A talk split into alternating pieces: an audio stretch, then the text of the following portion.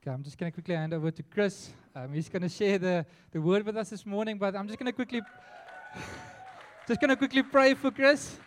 And then I'm going to hand over to him. So, Father, this morning, we want to thank you for Chris and the word that you've laid on his heart for us as a congregation. May you receive what he has to say for us, Father. And Holy Spirit, come and speak through him. Come and encourage him. Come and lift him up this morning as he shares. I pray against any, any anxiety or any fear of speaking, Father, that this would be you speaking through him. Amen. Amen. Uh, morning, everyone. Um, so I think there's some there's a line that's been coming through for quite a few weeks now, and that's holding the line. And there's a war coming. So I think it's quite important that we, we hold the line with each other. So if there was a topic or a title that I'm going to be sharing this morning, it's the rise and fall and the rise again of faith. Um, so I'm going to have a look at the Israelites as they were coming out of Egypt, where their faith was exceptionally high. So this would be the rise, where we can see the amount of miracles that they saw with the parting of the sea, where God provides um, the food and water for them, and He guides them day and night in the desert. So, a trip that was supposed to be short obviously turned into 40 years. Um, and during that time, if we have a look at Exodus 16:4, we can see where God provides food. So then the Lord said to Moses, I will rain down bread from heaven for you. The people are to go each day and gather enough for that day. I mean, you can think if we had to see that, would, our faith would be quite strong if bread was raining from the sky. Okay, Exodus 17 6, we can see where uh, water is provided. So, and he called the place Massah and Meribah because the Israelites, no, that's the wrong one. 17 6. That's 7. Uh, okay, so 17 6 says, uh, I will stand. I'm going to stand there in front of you on the rock of Horeb. When you hit the rock, water will come out of it and people will drink. Moses did this in the sight of the elders of Israel. So we can see that that's a stage where their faith must have been very high. They, they're seeing miracles and they're living God's promise. But then they start grumbling. So as time goes on, 40 years becomes long, and they start grumbling and becoming impatient, and they start losing faith. So this is where the start of the fall. Um, so the Israelites started worshiping other idols. They put their faith in the wrong places, and you can see that things started going worse. They lost their faith and they started questioning God. So Numbers 21 4 to 6, um, we can see they traveled from Mount Hor along the route to the Red Sea to go around Edom. But the people grew impatient on the way. They spoke against God and against Moses and said, Why have you brought us up out of Egypt to die in the desert? There is no bread, there is no water, and we detest this miserable food. Um, so let me just get back to this. So we can see that they started losing faith. And when you start losing faith and you're being tested at the same time, that test is never going to get easier. If you don't have faith when you're going through tests, it's just going to make it more difficult. Um, so we can see the Israelites losing faith in the desert.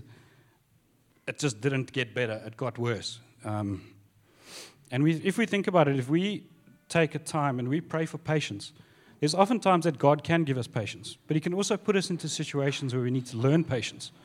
It's the same with courage. He can give us courage, or He can put us in spaces where we've got to be courageous. Faith is the same. God can give you faith, but He can also put you in places where He tests, where you need to grow your faith to get through the tests. Uh, there's a saying that I read. It says, Sometimes when you're in a dark place and you think you've been buried, when in actual fact you've been planted. So, if we have a look at the Israelites losing faith, it didn't make it easier. It made it half harder, and it was difficult for them to see what God was trying to do for them and through them. Um, so there's a there's a discovery clip on YouTube that I want to play quickly.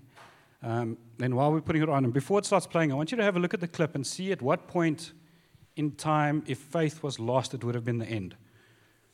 Okay, so it's a short two-minute clip.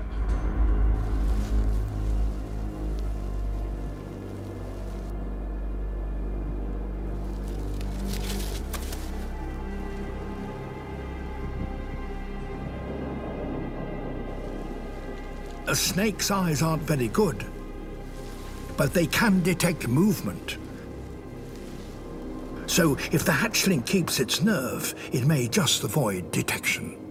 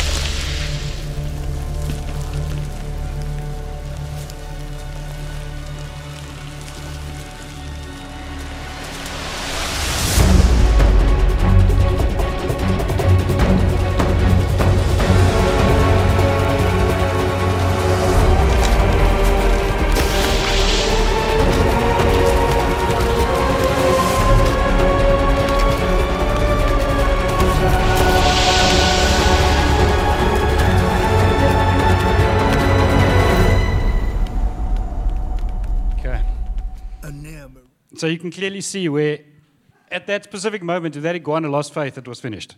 But it pushed through, it get faith, and it got out. So we need to realize that before we condemn Israel, and we, we can admit that we do the same thing, we get impatient with the trials that God gives us, um, that He actually uses to grow us into His image. We get angry because of those situations, and those are actually the situations and the key moments that God uses that to make us more like Him. Um, there was a saying that I, that I heard as well. It's sometimes you are so focused on the future that you don't realize you're in the middle of what you used to pray for. So it's quite, faith drives us. Faith is what we can use to keep us going. Um, but sometimes we do get tired of waiting for God to fulfill his promises. So oftentimes we miss that we're living him in at the moment. We complain about our circumstances, we exaggerate trials, we minimize the blessings that God gives us. So when things start to suck, do we lean on our faith or do we lose it and lean on other things? And so when the Israelites were going through this time, they approached Moses for help. So God gave a solution, but instead of just removing the snakes that God sent them with the venom, um, if we look at Numbers 21 8, so instead of removing the snakes that God sent to the Israelites, he gave them a symbol. So 21 8 says, The Lord said to Moses, Make a snake and put it up on a pole. Anyone who's bitten can look at it and live. Um, and then number, Numbers 21 9, we can see so Moses made a bronze snake and put it up on a pole. Then, when anyone was bitten by a snake and looked at the bronze snake, he lived. And this is where the rise of faith begins um, for the Israelites. So, there's seven things that I want to have a look at quickly of God's solution that he gave to the Israelites. The first one is it was supernatural but strange. So, the Ten Commandments says, Do not make graven images. And then Moses goes and makes a snake. Um, so, obviously, I think the Israelites must have thought he was completely lost his mind because they would be aware of the snake and Eve in the story. But it wasn't Moses' image that was made, it was God that told Moses to make it. Something that we need to realize is that skeptics always think that miracles are crazy because they don't believe in God's power to do miracles. So even though God didn't remove the snakes, instead he created a substitute snake that didn't have any venom. If we look at, um, so basically God took what was deadly and he created a symbol of life out of it. So 1 Corinthians 1:18 says, "For the message of the cross is foolishness." No, sorry. For the message of the cross is foolishness to those who are perishing, but to us who are being saved, it is the power of God. Uh, the second thing I want to look at quickly is God's solution was singular. It was the only option for the Israelites. It wasn't that they can look at the, or all they needed to do was look at the snake in faith and be saved. Apart from the cross, there's no cure for us for sinners. All we need to do is look at Christ crucified on the cross, and that's the Savior for us. Uh, the third thing I want to look at is God's remedy was sufficient. So they just needed to look at the snake. They didn't need to buy oil and rub oil on themselves and then give sacrifices to the snake. They didn't need to create a snake, put it in their tent, and pray to it every day. All they needed to do was have faith, look at the snake on the pole, and be saved. The same way as the cross. The cross is enough for us. The cross is enough for sinners. We can't add anything. We don't get saved by our good works. We get saved because Jesus was sacrificed on the cross for our sins. The fourth thing I want to look at quickly is God's remedy was sweeping. So Numbers 21 8, it says, says something. okay. The Lord said to Moses, Make a snake and put it on a pole. Anyone who is bitten can look at it and be lived. Oh, sorry, look at it and be cured and live. So, because it was sure, it cured all who had the faith to look. All they needed to do was look at the cross. It was a sure remedy. The next thing I want to look at is God's remedy was simple. There was no crawling on coals, there was no walking on glass, there was no mantra that needed to be recited. There wasn't a podcast that you needed to listen to that says, cure for the snake bite in seven ways. All you had to do is look and live, accept it, and be saved. So, the seventh thing I want to look at is God's remedy was self effacing. No one could take credit. You can't boast because you looked at a snake. You can't, you know, it sounds crazy. You can't say it was me. You can't boast that you fasted and good works to be saved. You just need to realize that you can't do it on your own. You can't cure yourself. It's Jesus on the cross and pointing to Him is what cures us. Uh, Spurgeon said, God promised if I looked, I would live. So I looked and I live. So, in spite of the blessings, um, the many blessings and the miracles, we still moan and lose faith. But God supplied the solution for us, and that's Jesus on the cross. Um, sorry, I was going to see. So, God didn't remove the snakes, He provided the cure for the, for the Israelites. Um, and that's basically who, he who looks at Jesus on the cross and accepts what he did for us will be saved. Um, there's no good works before healing from the bites. If we look at John 3 14 to 16, it says,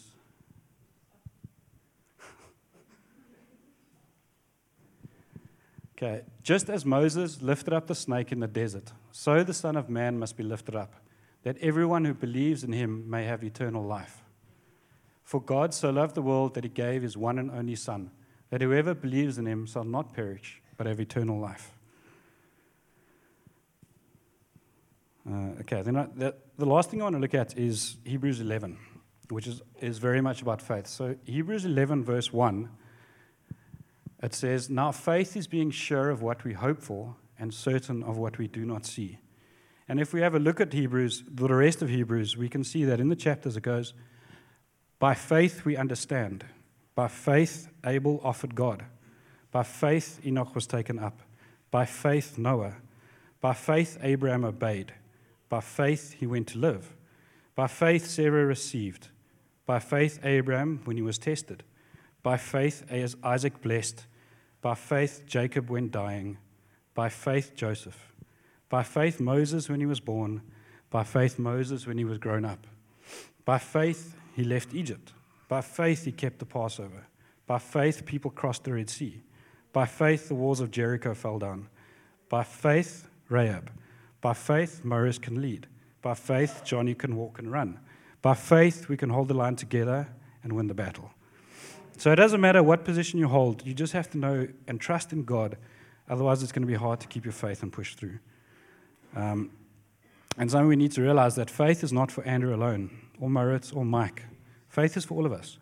God loves us and He wants the best for us and He wants to get us through tests and situations because tests is where we get refined. Um, so, uh, with a lot of the worship and the breaking of chains, I had a picture quite a while back that, uh, just almost seven years ago, that I never shared. Um, I've thought of sharing it many times, I've just never done it. And this morning it was something that came through. And it's a picture of all of us standing on a concrete block, and we're standing on the beach, and we see the tide is coming, but our hands are shackled behind our backs. And it made me realize that those shackles are broken. All we need to do is just look back in faith and see that they're broken so we can step into the more of what God has for us. So, keeping faith, because without it in the, in the desert, the battle and the war will only get harder.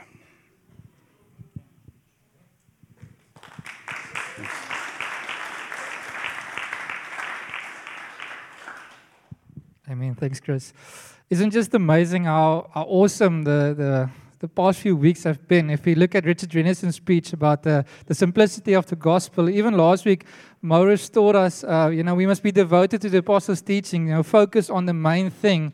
And our Chris came and just encouraged it all, and he kind of backed it up, saying, But without faith, it is impossible to please God. Without faith, we cannot but look to the cross. That is our, our only remedy, our only, our only source of salvation is to focus on Jesus. And even this morning during worship, we had the breaking of chains. I, really believe that the Lord is busy in our midst. As, as Wellington AM, as, as this congregation, the Lord is teaching us that we need to be devoted to Him.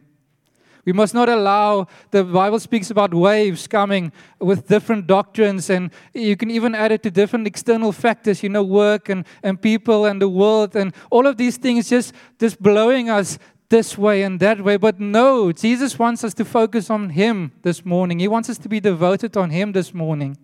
He doesn't want the world to come and distort the picture that He has. And Chris put it so, so, so easy for us to understand. We must just look.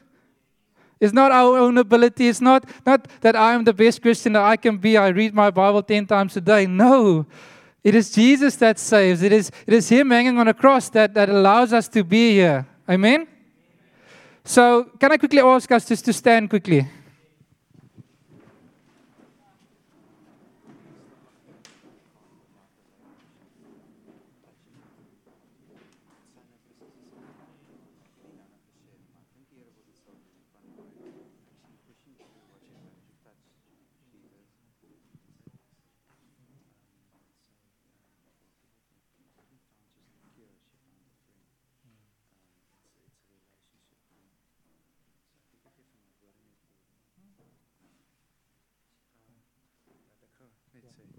Um, so, yeah, just to add to this, yeah, thanks, Chris. I think you can um, just, um, yeah, there's there's a lot of weight to this. This is something really that um, that the Lord can just, yeah. uh, It it was his first time. It was your first time preaching, no? Yeah.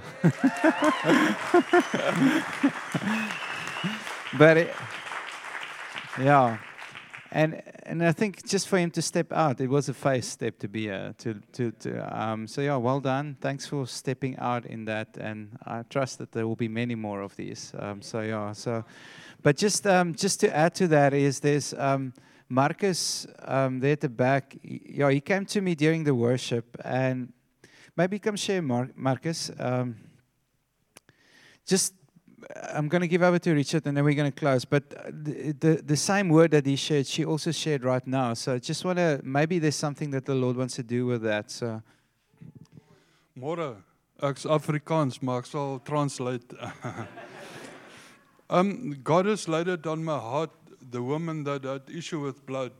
Um she had given up in the world, but when she heard Jesus um those miracles her eyes was focused on Jesus.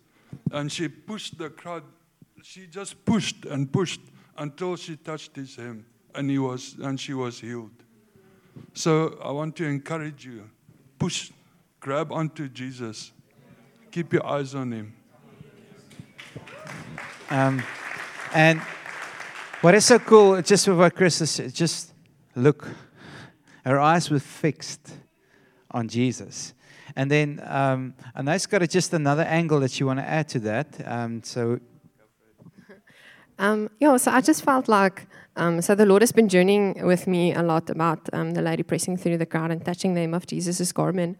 And um, the one thing that really like stood out for me was the fact that Jesus turned around and actually announce it to the crowd. It wasn't just like you could have known that she was healed and just like walked away and like, okay, cool. But actually, she turned around. And the commentary that um, that I was working through literally read: not only did she found a cure for the first time in 12 years, but she actually found a friend. Um, and I really feel like the Lord this morning is highlighting that he, it's great. Like by faith, we're focusing on Him, and He's a friend.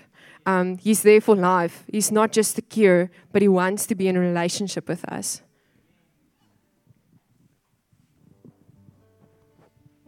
Amen. Don't you want Jesus to be your friend? Don't you want to be so so in love with him that that you just smile from ear to ear? And the Lord has done amazing things this morning. You know, with the breaking of chains, of the releasing of addictions, and and even healing. You know, we're standing in the gap for fathers, and oh, what amazing God do we serve! It's like the verse I read this morning. How often can we say, "God, you are awesome"? But now we can say, God, you are awesome. You are our friend.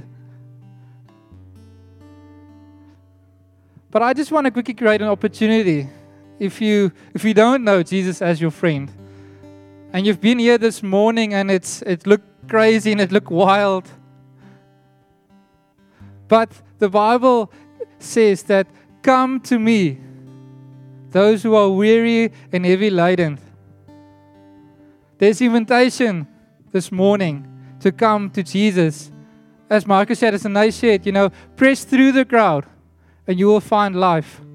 So, can I ask, with, with all the eyes closed, if, if there's someone here this morning that has never accepted Jesus in their life, but you feel that, that tugging in your heart that, that, yo, I need to respond now. Would you be so bold to just quickly raise your hand so that I can see?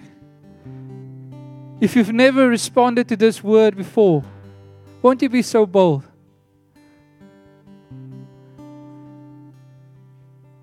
Jesus wants to be your friend this morning. Just going to give it one more moment.